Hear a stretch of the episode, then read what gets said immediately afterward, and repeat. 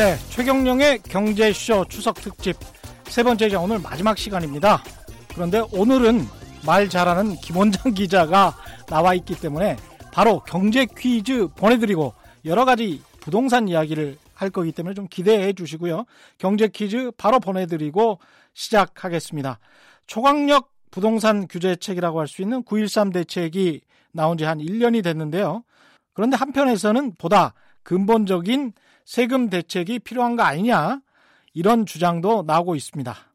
양도세와 더불어서 부동산의 양대 축이라고 부동산 세금의 양대 축이라고 할 수 있죠.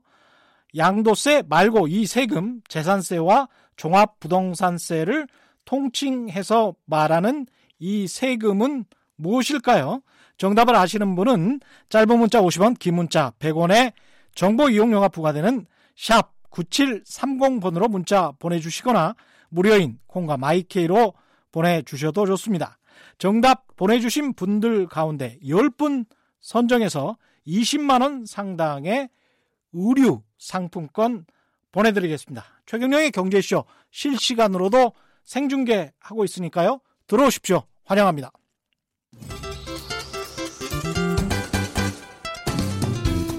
인간미 넘치는 진짜 경제 이야기 최경령의 경제 쇼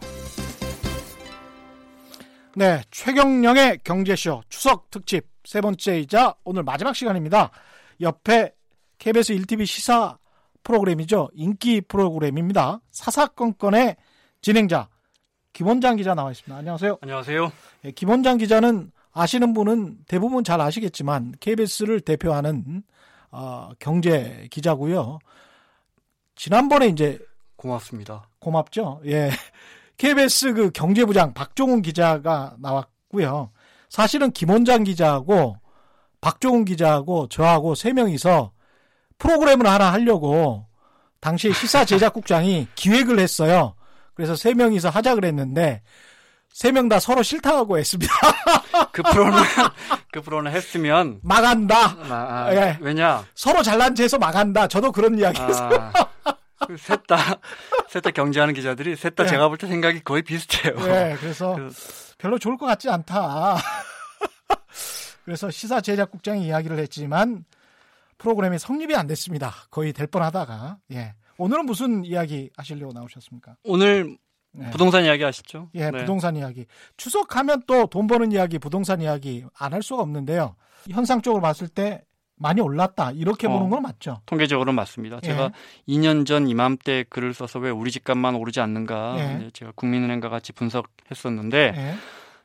정말 어, 한 20년 시계열로 봤을 때 음. 어, 코스피 지수나 물가에 비해서 음. 특히나 서울은 예. 정말 그보다도 못 올랐더라고요. 오히려 6대 대도시가 많이 올랐고 뭐 집값이 내린 곳은 정말 많이 내려서 음. 뭐 용인이나 파주 이런 지역은 심지어 어 20년 시계열로 봤을 때 정말 상대적으로 굉장히 많이 떨어졌더라고요. 예. 거기에 이제 물가 인상률 집어넣으면 더 떨어집니다. 음. 그런데 지난 2년 동안은 눈에 띄게 올랐다. 음. 특히 서울의 일부 지역 재건축을 중심으로 해서 예. 또 이른바 노른자 위라는 곳을 중심으로 해서 올랐는데 음.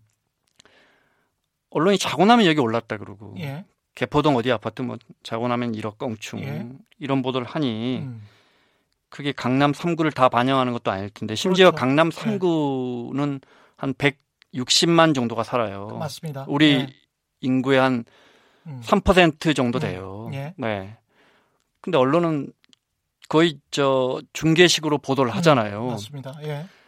그러면 특히 이제 신문들, 예, 네. 방송사는 뭐 별로 안 합니다만은, 예, 네. 예, 그러면 집이 없는 분들은 어. 자취하더라도 수도권이나 지방 대도시 음. 또는 다른 지역에 집을 갖고 있는 분들 입장에서는 얼마나 음. 이게 답답한 일이에요. 음. 네.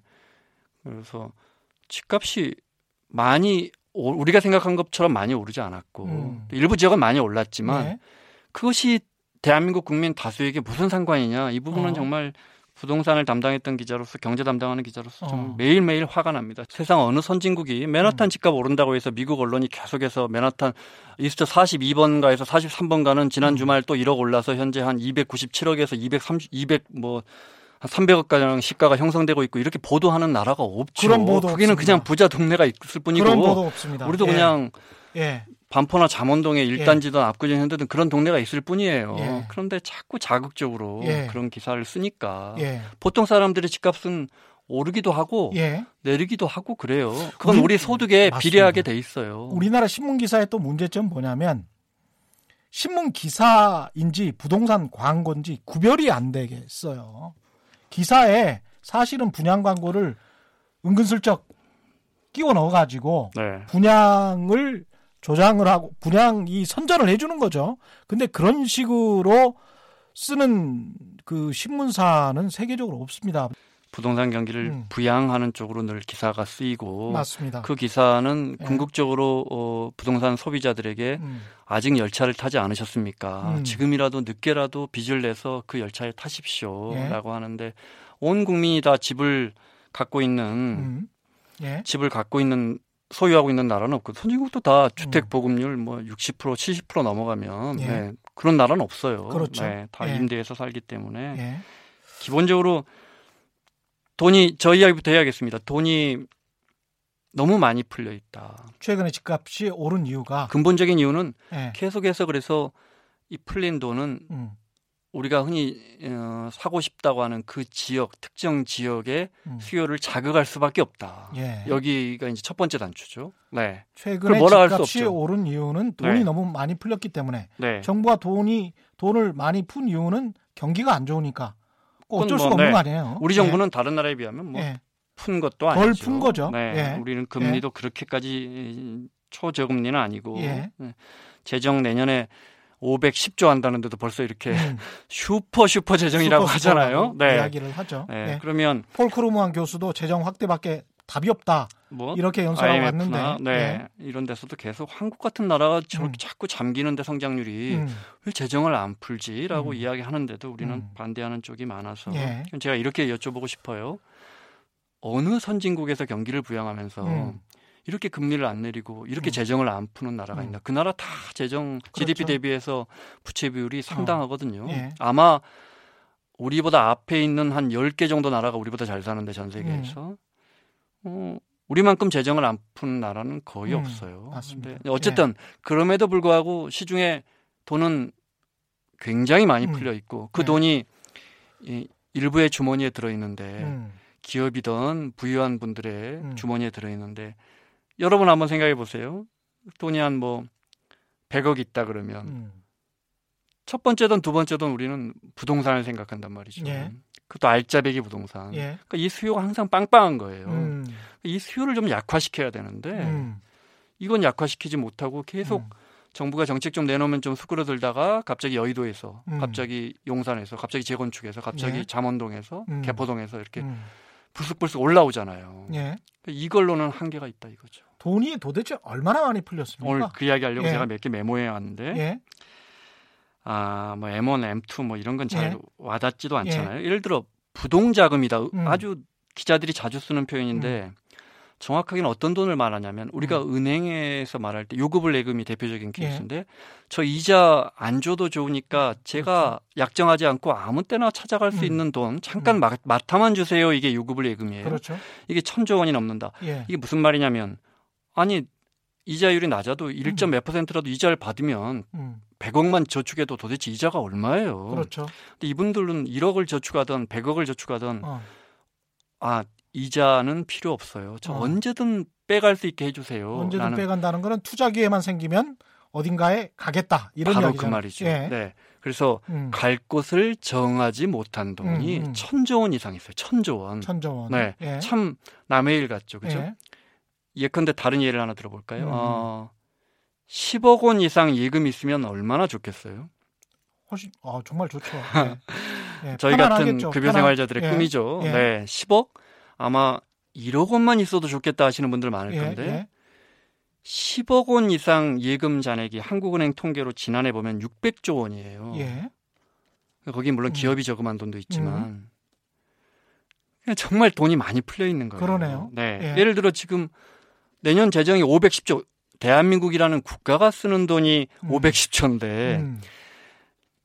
10조 원 이상 예금액이 600조인데 음. 10조 원, 아 10억, 10억 원 원. 이상, 10억 예. 원 이상 예금액의 증가하는 속도가 예.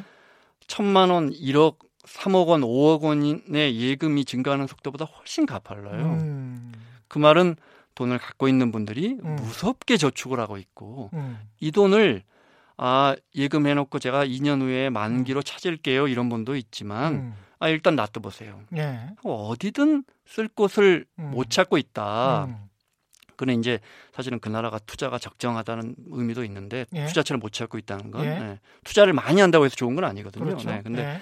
투자 예를 들어 IMF가 너무 우리가 지나치게 과잉 예. 투자해서 IMF가 맞습니다. 이제 예. 우리가 외환위기가 왔던 예. 거예요. 네.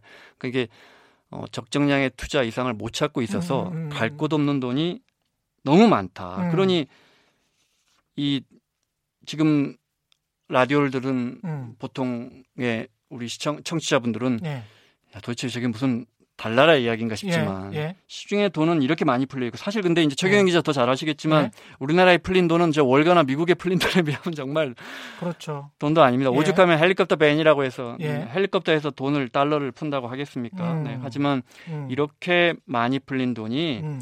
기본적으로 주택 시장 그중에 노른자 위의 수요, 수요를 자극할 수밖에 없다. 잠깐만 여기서 네. 반론 한 가지만 네, 풀면 네, 이한 1,100조 정도 되는 유동 자금 중에 네, 기업 쪽에 있는 자금들이 굉장히 많을 텐데 네. 그것과 우리가 흔히 이야기하는 아파트 시장의 상관관계 직접적인 상관관계는 없죠. 없죠. 그다음에 이제 예. 어 그렇지만 기업들도 예. 기본적으로 지난 2, 30년 동안 음. 부동산에 의한 음, 평가 차익을 엄청나게 얻어왔단 말이에요. 음. 그래서 기업 하시는 분들은 이걸 본능적으로 알아요. 예. 그 공장이 영업이익률이 한 2, 3%밖에 안 되더라도 음, 음. 20년, 30년 갖고 있으면 예. 영등포에 있는 그 공장 가격이 10배가 된다는 걸 알고 계세요. 어. 네. 예. 그럼 예를 음. 들어 지금 어 기업의 돈 이야기하셨는데 음, 음. 지금 한참 문제가 되고 있는 요즘 문제가 있는 사모펀드 뭐 예. 공모펀드보다 많다는 거 아니에요. 예, 300조 원이 맞습니다. 넘는다는 예. 거 아니에요. 그 중에는 음. 그 중에는 뭐 MBK 같은 그런 거대한 그렇죠. 음, 펀드도 있겠지만 예. 기본적으로 사모펀드라는 게 1억 원 이상 투자하는 돈인데 예. 그분들 말이 1억 원이지 1억씩 하는 분들 없어요. 보통 예. 10억 뭐 이렇게 한 구자에 이렇게 예. 하죠.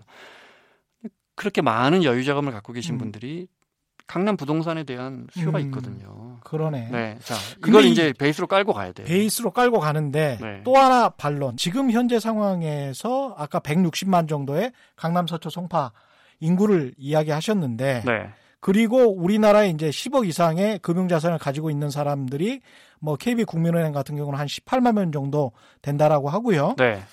이런 거 저런 거 다 따져봤을 때 살 사람은 이미 산 것 아닌가라는 네. 반론이 나오고 있습니다. 네. 여기에 관해서 또 이야기를 좀 해주십시오. 그럴 수 있어요. 예, 네. 예. 집을 제가 정확한 통계가 기억나지 않는데 음, 10분의 1 정도는 집을 한 다섯 채 이상씩 갖고 있거든요. 예. 그런데 서울의 경우에요. 예. 네. 그런 분들에게 여유 자금이 있으면 다른 음. 투자를 하겠죠. 음. 또는 예금으로도 넣을 수 있고요. 예. 근데 제가 말씀드린 건 기본적으로 지난 4년 반 동안 음. 어, 부동산이 가장 매력적이다는 것을 시장이 입증해 버렸거든요. 음. 특히 서울의 일부 부동산이 예. 그러면 그렇게 여유 자금을 갖고 계신 분들이 설령 집이 세 채 있더라도 음. 또 살려고 하는 건 예컨대 어, 여전히 믿음이 있다 네, 부동산에 대한. 네, 그래서 예. 그 수요가 꺾이지 않고 있다. 저는 그게 매우 강력하다고 봐요. 음, 네. 돈이 많이 풀려 있고 그 다음에 이 전제 조건 하나 이야기하셨고 금리 그 만약에 그렇게 넉넉한 네. 분들이 이 수요가 적정 수준이다라고 한다면 음, 팔기도 그만큼 팔아야 하거든요. 네 근데 파는 수요보다는 사겠다는 수요가 분명히 시장에 높으니까. 강하다. 네. 그러니까 또 가격이 그- 올라가는 그것도 거거든요. 네. 일리가 있는 말씀 같습니다. 네. 금리 면에서는 어떻게 보십니까? 금리를 또 내린다는데. 어, 부동산 이야기하기 전에 이제 음, 기본적으로 제가 어, 우리 최 기자도 아시겠지만 음. 금리 이야기를 자주 하는 네. 사람이고 오늘 사실 금리 이야기를 할까 부동산 이야기를 할까 하다가 네. 근데 이제 어, 금리 흐름은 알아야 음. 자본 시장이든 부동산 시장이든 빚내서 집을 사든 그렇죠. 네. 예. 그래서 제가 이런 말씀 드리고 싶어요. 음. 어, 금리를 모르고 시장에 접근하는 건뭐 음. 지금 뭐 저 DLS입니까? 뭐 음. 하나은행이 판건 네, 손실률이 예, 예, 95%다. 예, 예. 불안전 판매 이야기 예, 나오잖아요. 예. 근데 ELS나 아주 기본적인 걸 해봐도 제가. 뭐 골드뱅킹 같은 걸 예. 해봐도 사실 완벽하게 이해가 안 돼요. 음, 그 제가 창구 직원 분께 여쭤보면 음. 제가 좀 복잡하게 잘- 물어보면 그분도 잘 모르죠. 그분도 뒤에 있는 차장님을 찾아요. 예. 그러니 예. 그런데 이번에 DLS 손실 본 저희 처 고모님 같은 경우에는 여든 한 살이세요. 여든 한 살 분이 DLS를 근데 이제 예. 이게 너무 낙담을 하시고 계시고 어. 이제 저한테도 전화가 왔는데 예. 어떻게 할 것인지 음, 정말 제대로 알고 이, 이 상품에 투자하나. 음, 두 번째로는 음. 최소한 경기가 내려가고 있나? 예. 경기가 좀 올라가고 있나? 예. 이걸 알아보는 가장 기본은 예. 금리예요. 그죠? 음, 네. 음, 금리로 사실 그걸 조정하죠. 그렇죠. 그렇죠. 네. 예. 근데 지금 청취자분들 음. 수많은 투자하셨을 텐데 지금 경기가 식고 있습니까? 뜨거워지고 있습니까? 한다면 음. 어떻게 다 답하시겠어요? 씻고 있다고 하겠죠. 예. 최소한 그 정도는 알아야 되는. 예. 지금 식고 있다. 예. 내년에 다음 달 금통이 음. 공교롭게 연준도 아마 예. 계속해서 제가 알기로는 음. 금리나 시그널을 주는 걸로 알고 있는데 음, 음, 금리나 시그널을 준다면 음. 그것은 경기가 하방하고 있다. 예. 그러면 또 이제 제가 이것도 여쭤볼게요. 그러면 지금 투자를 할 때냐? 예. 여기서부터 이제 복잡해지죠. 예를 그렇죠. 들어 예. 경기가 안 좋아지니까 음. 금리를 내려서 음. 돈을 더 푼답니다. 음. 수요는 더 높아지겠죠. 그렇죠. 네, 예. 가격은 올라갈 텐데. 예. 그럼 이건 투자할 땐가? 음. 이건 이렇게 생각해 보시면 돼요. 음. 아버지가 혈압이 정말 안 좋아지셔서 이제 다음 달부터는 혈압약을 드신답니다. 음. 이게 좋은 소식이에요, 나쁜 소식이에요. 이게 보기에 따라 다르거든요. 그렇죠. 그러니까 예. 이렇게 복잡하게 얽혀 있는 자산 투자 시장에서 음.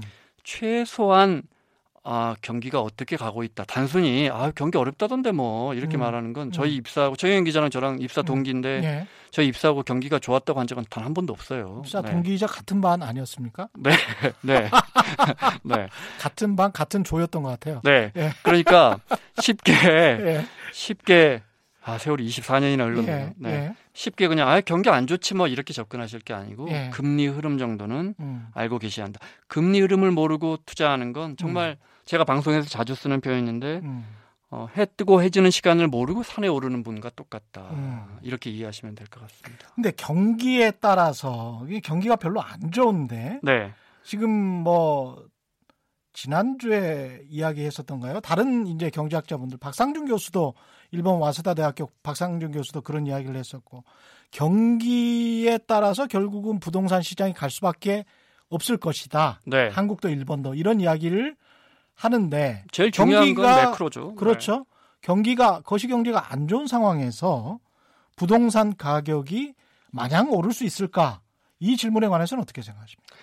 자, 네. 우리가 집값이 계속 오른다고 하는데 네. 그 저희도 이렇게 방송을 하면 음, 저 용인, 용인 구성에 사는 저희 큰형 입장에서는 참 예. 난감한 일이죠. 계속 그렇죠. 오르나. 음, 오르는 지역은 정말 한정돼 있고 음, 지금 대전 쪽이 오르고 있는데 네. 지난해 광주 쪽이 올랐었거든요. 음, 지역 대도시도 보면 오르는 데 올라요. 그 네. 전에 대구 수성이 올랐거든요. 네. 그다음에 광주 봉선으로 갔다가 네. 지금 이제 대전 둔산이 오르고 있는데 예, 언론은 오르는 데만 이야기한단 말이에요. 그렇죠. 예,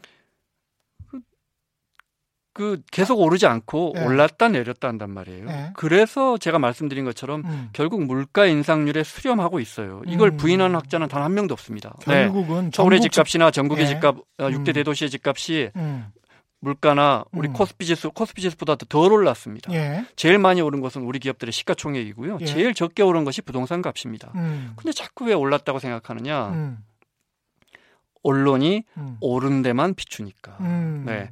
그래서 지금 이제 다시 최 기자의 질문으로 돌아가서 예, 경기가 안 좋아지는데도 오를 수 있을까? 음, 그이 질문은 경기가 안 좋아지는데도 일부 종목의 주가는 오를 수 있을까? 음. 똑같다고 봐요. 예. 오를 수 있죠. 아, 특정 지역은 오를 수 있어요. 그렇지만 주식 시장이 전반적으로 안 좋은데도 특정 종목은 오- 오르는 것과 비슷하다. 네, 예, 그래서 예. 개포동이 아니고 이번에 마곡이 오를지 김포가 음, 오를지 음. 파주가 너무 안 올라서 파주가 오를지 모르지만 모르지만 어 오를 수 있지만 음, 거시 경제가 무거우면 음, 전반적인 자산 시장은 무거워질 수밖에 없는 음, 거죠. 거기에는 역시 동의하시고 네. 그리고 예, 지난 4년 동안 올랐으니까 음, 자산 시장이라는 게 그렇잖아요. 그렇죠. 네, 기름값이든 예, 금값이든 심지어 음. 홍콩의 그린값도 예, 많이 올랐으면 오를 때 있고 그렇죠. 내릴 때 있는 거예요. 가격이라는 게 가장 중요합니다. 가격이 이미 비싸져 버렸으면 거기에서 더 오른다라고 생각하는 게 그 가격을 기준으로 생각을 해야지 4년 전, 5년 전 가격이 싸서 올랐는데 지금 이미 고가로 된 가격을 기준으로 더 오를 것이다. 라고 전망하는 것도 참 어리석습니다. 그렇죠? 네. 예, 예. 그게 분명하게 오를 겁니다라고 저와 최 기자가 이야기하려면 예. 전국의 주택 시장이 멸실이 되거나 예. 아니면 우리 소득이 분명히 오르거나 그렇죠. 이 두 가지 예. 조건을 충족하지 음. 않으면 음. 경제적으로는 어떤 것도 설명할 수가 없습니다. 음. 네. 그런데 이제 정부에서는 일부 강남 쪽에서 가격이 또 재건축 시장 중심으로 해서 오르니까 네. 이렇게 경기가 안 좋은 상황에서도 오르는 거는 이상 급등이라고 본 것인지 네. 민간 택지에 대한 분양가 상한제를 도입을 했습니다. 네. 그리고 야당에서는 이제 반발해서 이걸 저지하는 법안을 발의하기도 했고 네, 그건 낸다더니 이혜원 의원이 진짜 내나 보죠. 예 네. 그런 상황인데 이런 상황에 이거 어떻게 봐야 됩니까? 정부의 정책을 네. 일단 평가를 하신다면 어떻게 봐야 자, 될까요? 첫 번째는 아마 네. 이 논의는 이 프로그램에서 몇 차례 있었을 것몇 같은데요. 어, 기본적으로 재건축 시장을 잡기 위한 거고, 예. 네, 투기과열 지구가 음. 주로 서울은 전, 전체 다 해당되고요. 음, 수도권 일부 지역인데, 음, 뭐 세종시나 이런데, 예, 어, 제가 볼 때, 음, 일단 단기적인 효과는 있겠다. 음, 네. 단기적인 효과는 네. 있겠다. 네. 예, 그렇지만 근본적으로 가격을 제한하는 정책이라서 음, 정책 중에는 누구나 인정하지만 음, 하수다. 음, 네. 가격을 정부가 제한하면 음. 항상 부작용이 생기죠. MB 네. 때 소비자 물가 급등하니까 네. 저 과자회사 사장님들 불러서 국세청 뭐 조사부장, 음. 조사과장, 뭐 이런- 조사국장 이런 사람들이 음. 불러다가 뭐 다과해야 한다고 했는데 그게 다과입니까? 데려다가 혼내는 맞습니다. 거죠. 그래서 네. 어떻게 됐어요? 가격은 유지됐지만 예. 아이스크림이 지금처럼 작아진 거 아니에요? 네. 생각해 보니까 최준경 그때 산업자원부 장관도 이명박 정부 때 네. 정유회사들 불러다가 기름값. 예, 내가 회계, 네, 회계사 MB가 출신인데 네. 너희들 다 잡아낼 수 있어. 빨리 기름값 내려. 이랬던 MB가 그 전에 한마디 했죠. 예. 기름값이 참 묘하네라고 예, 명언을. 한마디 했죠. 네. 그랬는데 결과적으로 기름값은 올랐습니다. 국제 유가에 따라서 어쩔 수가 없었습니다. 네, 예, 그래서, 기억이 나네요. 어, 예. 정부가 음, 지금 주택 보증공사 통해서도 공공택지의 분양가를 틀어 막고 있고 이제 민간 택지에 특히 재건축 시장을 중심으로 해서 분양가 음. 상한제를 도입해서 예, 일반 분양하는 아파트 얼마 이상 받지 마 음, 이렇게 할 건데 음, 이게 과연 음, 절대 좋은 정책은 아니다. 예, 불가피하다 불가피하다 해서 한 거니까 음, 음.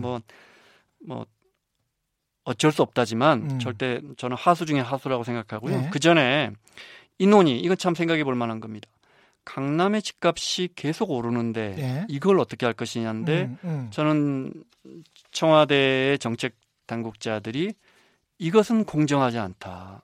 노동하지 않고 자산 시장에 올라가는 것은 음, 공정하지 않다. 불로소득이다. 예, 집 한 평의 가격이 1억 원 되는 것은 음, 공정하지 않다라는 인식이 있는 것 같은데 네. 저는 상당 부분 공감하지만 음, 잡을 수 있을 것인가? 잡을 수 있을 것인가? 네. 걱정이 우리가. 예. 우리가 과거처럼 적당히 사는 잘 사는 나라가 아니고 이제 음. 선진국 문턱을 넘어서고 있는데 이렇게 돈도 많이 풀렸고 계속 금리 인하를 하고 이- 한다고 하는데 네. 게다가 예를 들어 예, 런던 시장이 캐너리 음. 오프나 이런 특정 지역의 부동산 값을 잡으려고 할까? 음, 정말 우리가 생각 아까 제가 맨하탄 이야기했지만 예. 트럼프 대통령이 맨하탄 집값을 잡아야겠다 생각할까? 음, 저희는 이미 그 선을 넘어서지 않았을까? 우리 음. 경제 수준이. 그것도 어떻게 보면 민심의 향배에 따른 일종의 지나친 평등주의로 인한 정치적인 어, 그렇죠. 생각이 경제 예. 정책에 깔려 있는 건데 여기서 중요하게 봐야 예, 할건 그 판단이 이거예요. 맞는지 안 맞는지 모르겠습니다. 헷갈리네요. 특히 재건축 시장이나 강남 집값이 음. 올라서 선도적으로 올라서 다른 음. 집값을 불안하게 한다면 이 음. 정책은 어, 당위. 당위적으로 예. 맞는 겁니다. 예. 네. 그런데 제가 볼 때 강남 시장이 많이 올라도 예. 음, 상당수 주택 시장은 꿈쩍도 하지 않습니다. 과거하고 많이 달라서 과거에는 이제 어, 제가 그래요? 출입 기자 할 때는 버블 예. 세븐이라 해서 버블 예. 세븐이 먼저 올라가고 그때 그랬습니다. 뚜렷하게 분양가가 예. 올라갑니다. 주택 시장에 비해서. 심지어는 그때 용인도 버블 세븐이었어요. 그랬어요. 예. 네. 예. 그랬는데 예. 지금은 영향이 없다고 할 수는 없지만 예. 과연 이게 그만한 영향이 있나. 예. 그래서 정부가 강남 시장에 대한 그런 어떤 음. 굴레를 음. 이제는 포기해야 할 때가 아닌가. 음. 오히려 정부는 서민들의 주거 안정, 주택 공급 정책을 제대로 해라. 서민 주택 공급 정책에 더 힘을 써라. 뭐 이런 말씀이네요. 그래서 예. 저는 청와대 음. 이제 사회수석실이 이 문제를 담당하는데 음. 사회수석실에서 음. 사실은 제가 그때 사회수석께 이런 말씀 드린 적도 있어요 음, 사석에서 그 방에서 나와야 할 말은 강남의 집값이라는 용어보다는 음, 음. 서민을 위한 임대주택 에 대한 이야기가 10배는 더 나와야 합니다. 그것이 음. 문재인 정부에서 예. 할 이야기입니다. 음. LH가 빚이 100조인데 음. 제주 국가 부채가 얼만데 음. 이런 거면 과거 다른 정권과 뭐가 다릅니까? 그냥 오늘 저녁에 음. 내가 다음 달에 결혼하는데 사랑하는 사람과 어디 살 것인가를 고민하는 사람들을 위한 정책이 나와야지. 음. 이런 말씀이신 것 같네요. 그냥 내버려 둬라. 그럴 수밖에 없는 지금 선진 경제로 진입 내버려 두라는 건 아닙니다. 제가 네. 그래서 대안으로 대안으로 오늘 이야기하려는 게- 이야기하시는 거고요. 네. 약간 보복적 경제 정책이다라고 보는 시각이 좀 있는 것 같네요. 이게. 그런데 이제 예. 아 논리적으로도 맞고 음. 집 하나 잘 사서 어떤 분은 운 좋게 또 오래 보유하면 10억씩 남깁니다. 예. 그분들도 양도세 나- 내지만 시- 뭐 10년 이상 보유하면 거의 내지 않고요. 음. 그게 투기인지 투자인지는 모르겠습니다. 네, 아무도 모르죠. 네. 투자와 투기는 사실은 아니 집을 샀는데 구분하기 쉽지 내년에 않거든요. 팔았다 저는 그럼 예. 투기라고 생각하는데 강남에 집을 사고 한 12년 살고 계시는 분이라면 음, 이걸 악의적이다 음. 할 수 있는지 그그 사람들은 사람이 악의- 시대 차익을 넘- 남겼다고 하는데 그렇죠. 않죠. 어떤 통계 같은 경우 이제 반포 일주구 같은 경우에 네. 한50% 정도의 소유주들의 나이를 조사를 해본 통계가 있는데 주로 오래 70 사신 분들은 아니에요. 74세였어요. 반포 예. 일단지. 예, 네. 예, 그런 통계가 있기 때문에 그분들이 이제 3, 40년 사신 거예요, 거기에서. 그럼 만약에 예. 분양가 상한제를 음, 10월 1일부터 딱 한다고 생각해 보세요. 예, 반포 지금 1단지 말씀하셨잖아요. 예, 근데 그 옆에 단지들은 음, 그 단지들은 이미 뭐 관리처분 인가 나서 이미 분양 공고해야지 그 분양을 했다고 치죠. 음, 그러면 몇억 원의 시세 차익이 바뀝니다. 가구별로 조합에 따라 그죠? 예, 네. 그러면 제가 하나 여쭤볼게요. 그러면 그 전에 분양한 단지는 선하고 음, 아직 분양을 안 했다가 이번에 분양가 민간 분양가 상한제에 걸리는 단지의 조합원들은 악합니까? 그렇지는 않죠. 그러니까 약간 좀 재수가 없는 거죠. 시장에 운이 없는 겁니다. 바로 맞추셨어요. 예, 시장에 이렇게 운이 없는 현상이 예. 발생하면 예. 좋은 정책이 아닌 거예요. 아주 일리 있는 지적입니다. 최근에 이것과 관련해서 이제 우리 김원장 기자가 분양가 상한제는 비겁하다. 이런 제목의 기사를 썼어요. 네. 그게 이제 같은 맥락으로 봐야 되겠죠.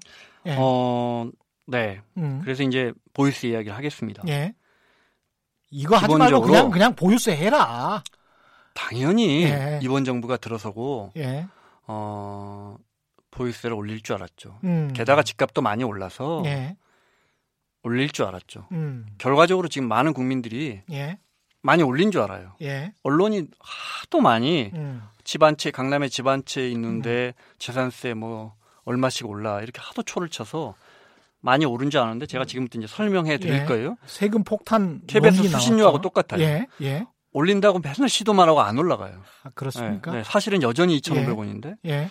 어 레미안 데치펠리스로 볼게요. 예. 84제곱미터 32평형. 예. 네. 한 12억 하던 게 18억 하다가 22억 하다가 26억 하다가 지금 30억 합니다. 그게 데지펠리스 전용 청실 청, 청실 재건축한 겁니다. 전용 명적이 30 80 84제곱미터. 84제곱미터. 예. 10억 하던 게 30억 합니다. 30억? 네. 예. 어. 작년에 재산세 얼마 올랐을 것 같으세요? 360만 원 내다가 예. 460만 원. 100만, 100만 원 원 올랐어요. 100만 원 올랐네요. 음. 어,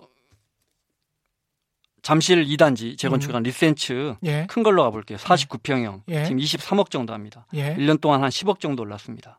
작년에 재산세 420만 원 내다가 지금 한 510만 원 정도 냅니다. 음. 90만 원 올랐습니다. 아. 아, 그런데 이제 모 경제 신문들은 이렇게 쓰죠. 예. 노후에 집 한 채 하나 달랑 있는데 네. 재산세 500만 원 예. 이민 생각한다 이렇게 나오는 거죠. 참 이민 가시면 근데 재산세가 훨씬 더 많이 나오잖아요, 이게. 이민 아니 이민을 저- 뭐 캐나다나 미국으로 아니, 가시면 동남아로 가면 재산세율이 예, 낮습니다. 예. 미국으로 가면 안 돼요. 예, 미국으로 가면 그렇죠. 3% 가까이 예. 내야 합니다. 음. 그러니까는 아까 30억짜리라면 거의 얼마입니까? 엄청나죠. 네. 몇 천만 원 이제 수준으로 나오, 나옵니다. 네, 자 그러면 예. 예. 우리 아이가 이제 대학을 가고 음. 우리가 여보 우리가 왜 강남에 있어야 돼? 음. 이거 연 2천만 원씩 재산세를 내고 음. 집값도 많이 올랐는데 음. 아 우리 팔고 저 고향 가까운 데로 갑시다 음. 하고 내놓게 돼 있어요. 예. 근데 지금 재산세로 이렇게 1년에 몇억 원씩 오르는데 어느 제정신인 사람이 집을 내놓겠습니까? 음. 그런데 정부는 재정개혁 특별위원회라고 뭐 이상한 거 내- 만들어 가지고 예. 제가 아주 존경하는 사람이 거기 위원장에 있었는데 예.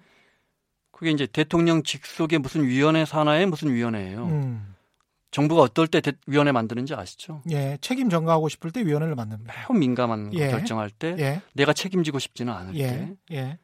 여기 여기 하더니 여기서 무슨 보고서를 내놨는데 예. 그랬더니 그냥 기재부 책상 서랍으로 들어가 버렸어요. 그렇죠. 예.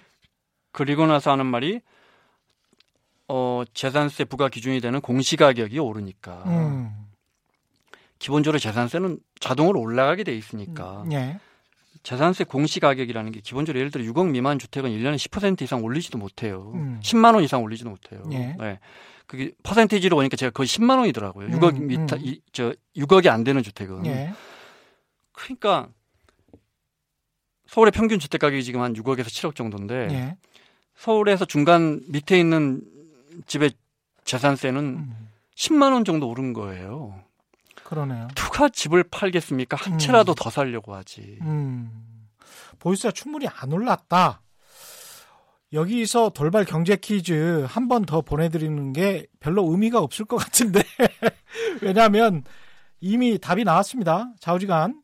그럼에도 불구하고 재산세와 종합부동산세를 총칭하는 이 세금 뭐라고 하는지 정답 아시는 분은 짧은 문자 50원, 긴 문자 100원에 정보 이용료가 부과되는 샵 9730번으로 문자 보내주시거나 무료인 콩과 마이케이로 보내주셔도 좋습니다.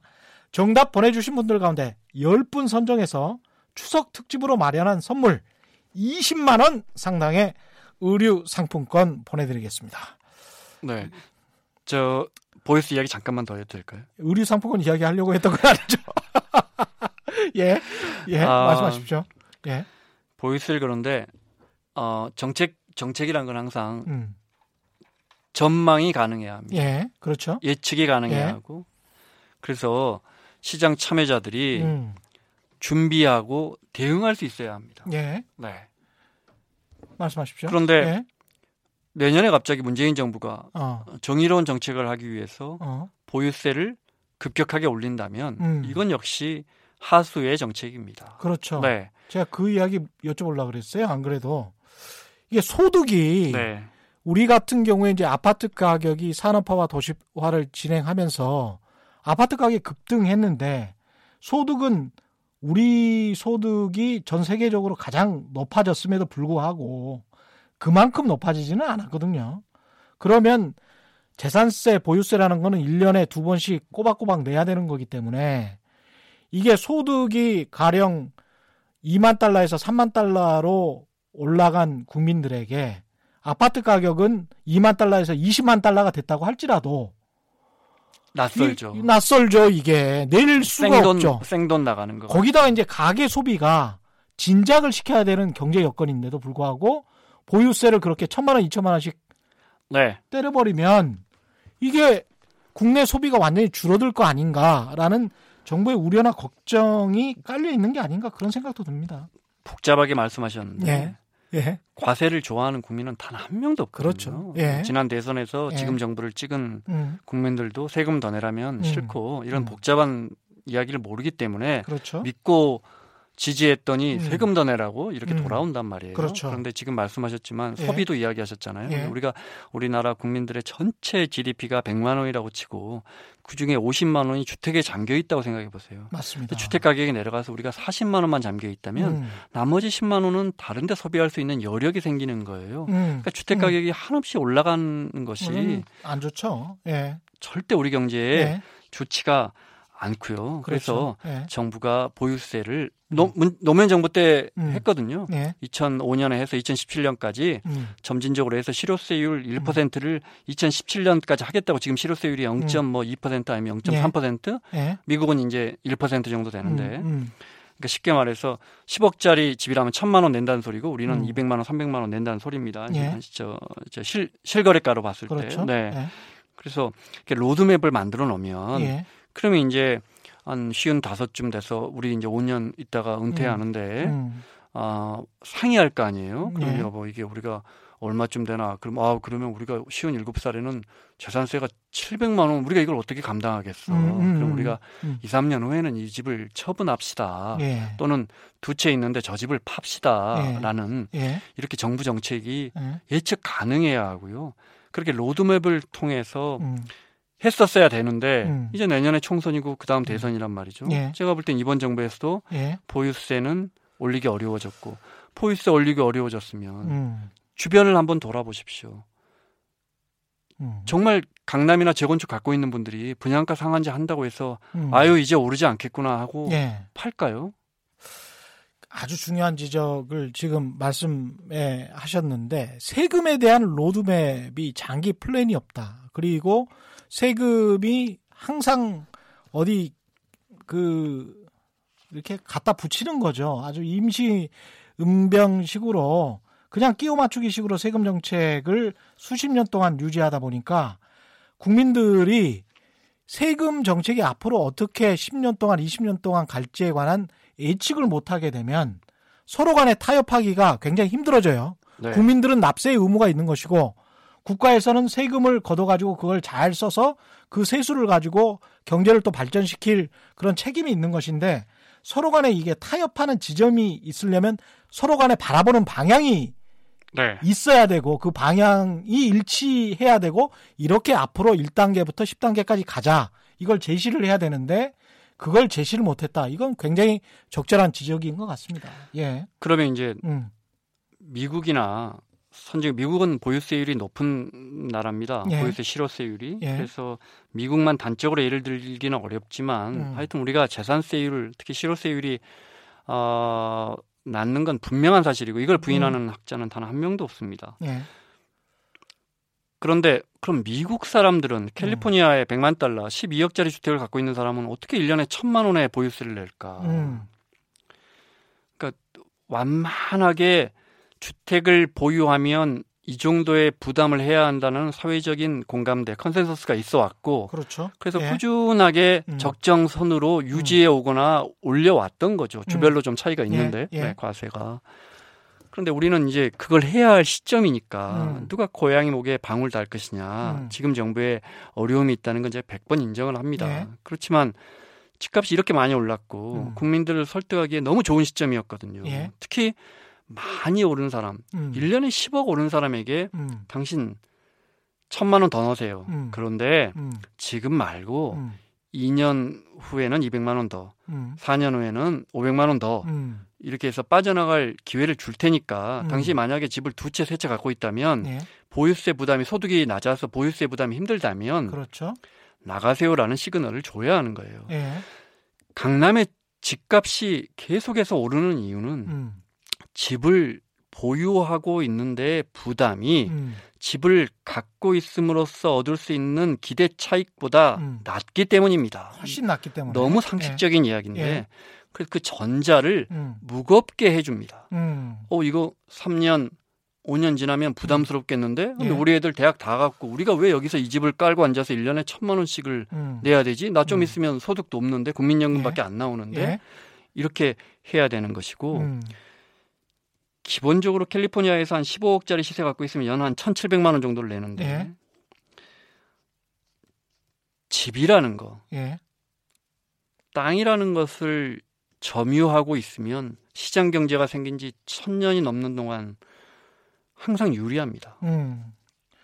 이 사람들이 또 유권자기 때문에 경제학이 원래 또 정치 경제학이니까. 그 제요 요 말씀만 마무리 드리자면 예.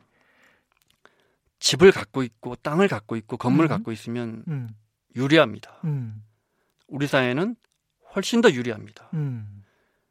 그러면 그것이 덜 유리하게끔 만들어주는 것이 정부의 또는 국회의 역할입니다. 맞습니다. 네. 건물주가 유리하니까 음. 우리 사회에서 다른 나라보다 후진국이나 선진국보다 건물주가 더 유리한 사회니까 프로야구 선수도 마지막에 건물 사고 유명한 의사도 마지막에 건물 사고 걸그룹도 마지막에 건물 사고 예. 청와대 대변인도 마지막에 건물 사고 김연아도 건물 사고 뭐 이렇게 되는 거죠. 건물주가 그러니까 집을 예. 점용하고 있으면 너무 유리한 거예요. 그러면. 예. 덜 유리하게끔 근본적인 환경을 바꿔야지. 음. 그 너무 환경이- 가격이 올라가니까 예. 그러면 얼마 이상은 받지 마세요. 분양가 음. 상한제 하는 거. 음. 기름값이 올라간다고 해서 정부가 리터당 얼마 이상 받지 마세요 한다면 우리가 그 흔한 자코뱅의 우유 예. 파동 이야기 알잖아요. 예. 예. 시장에서 가격을 규제하면 음. 부작용이 생기죠. 온갖 꼼수가 생깁니다. 근데 예를- 이 분양가 상한제도 정부가 하는 지금 하는 정책을 보면 이렇게 앞으로 할 거야라고 해놓고 사실은 네, 간을 보고 있는 건지 간을 몰라요. 보 예, 제가 보기에는 간을 보고 있는 것 같아요. 그래서 먼저 재건축 조합에게 그냥 스스로 좀 내려라. 허그랑 사- 상의해가지고 네. 허그가 주택보증공사가 아마 니들이 4천만 원 평당 4천만 원 가지고 오면 안 받아줄 걸 하는 그 뉘앙스만 계속 풍기고 허그는 실제로 안 받아주고 네, 지금도 실제로 그렇게 엄격하게 통제하고 있어요. 공공택지에 대해서는. 예 네. 그래서 민간택지에 관해서도 이런 아, 제가 잘못 말씀드렸습니다. 공공택지는 분양가 상한제가 원래 계속되고 있었고 민간택지도 예. 그렇죠. 어, 허그 통해서 주택보증공사 예. 통해서 사실 지금 시행사가 갖고 가고 있는 분양가를 그냥 거의 10% 20% 빨간 펜으로 그냥 그- 깎아버리고 어, 있죠. 그렇죠. 네. 그래서 이제 재건축 조합 입장에서는 상당히 기분 나쁘겠지만 정부 입장에서 봤을 때는 이렇게 해서 시장에서 자기들이 이 정도 가격에 공급을 할 수 있다라고 네. 했다 라는 식의 뭐랄까요 시그널 메시지를 시장에 던져주고 우리는 꼭 규제를 한 게 아니다 이런 말을 하고 시- 싶은 게 아닌가 네. 정부의 의도는 그런 것 같습니다 제가 보기에 저는 음. 조금 더 비판적으로 말씀드리자면 예. 정부가 결국 가진 건 집 한 채인데 은퇴 후 날아온 뭐 재산세 고지서의 비명, 폭등한 재산세 고지서에 충격에 빠진 마용성, 네. 뭐 이런 기사에 네. 결국 두 손을 든 게 아닌가 음. 생각 들고 음. 마지막으로 제가 오늘 그 일부 노른자유에 대한 수요가 여전히 빵빵하고 돈은 많이 풀려 있다고 했는데 금리 음. 말씀도 드렸잖아요. 예. 금리가 내려갑니다. 예. 돈은 더 풀릴 겁니다. 음. 돈이 풀리면 음. 돈을 가- 많이 갖고 있는 사람들 주머니에 예. 더 들어갑니다. 이건 예. 기정 사실입니다. 그렇죠. 지금 오늘 나온 기사도 보면 신도시 보상에 또 50조 원이 풀린답니다. 음. 돈은 계속 풀릴 겁니다. 예. 정부가 또 좀 있으면 또 추경할 겁니다. 예. 또 돈이 풀릴 겁니다. 음. 그 돈의 첫 번째 종착점은 강남 부동산이 될지 모르겠는데 음. 언제까지 이렇게 땜방식 정책 땜방식 정책만 할 것이냐. 음. 세금에 대한 로드맵 굉장히 중요한 문제인 것 같고요. 부동산을 규, 규제하기보다는 부동산을 갖고 그걸로 임대소득으로 불로소득을 얻는 그게 너무나 편안하고 그- 어떻게 보면 지혜롭고 합리적인 선택이 되는 이 시스템 자체를 바꿔야 된다. 그럼요. 예. 네. 자, 그런 말씀이신 것 같습니다. 예. 공기나 하늘이나 예. 바람이나 소유가 음. 없습니다. 음. 인간이 다시 만들 수 없는 재화는 소유가 음. 안 됩니다. 그렇죠. 오직 땅만 예. 땅만 소유가 가능하거든요. 예. 그래서 땅에 대해서는 수천 년 동안 엄청난 규제가 이루어져 왔어요. 음. 근데 이 분양가 상한제는 좋은 규제가 아니고 음. 과세해야죠. 과세. 제가 퀴즈 하나 드릴까요? 예.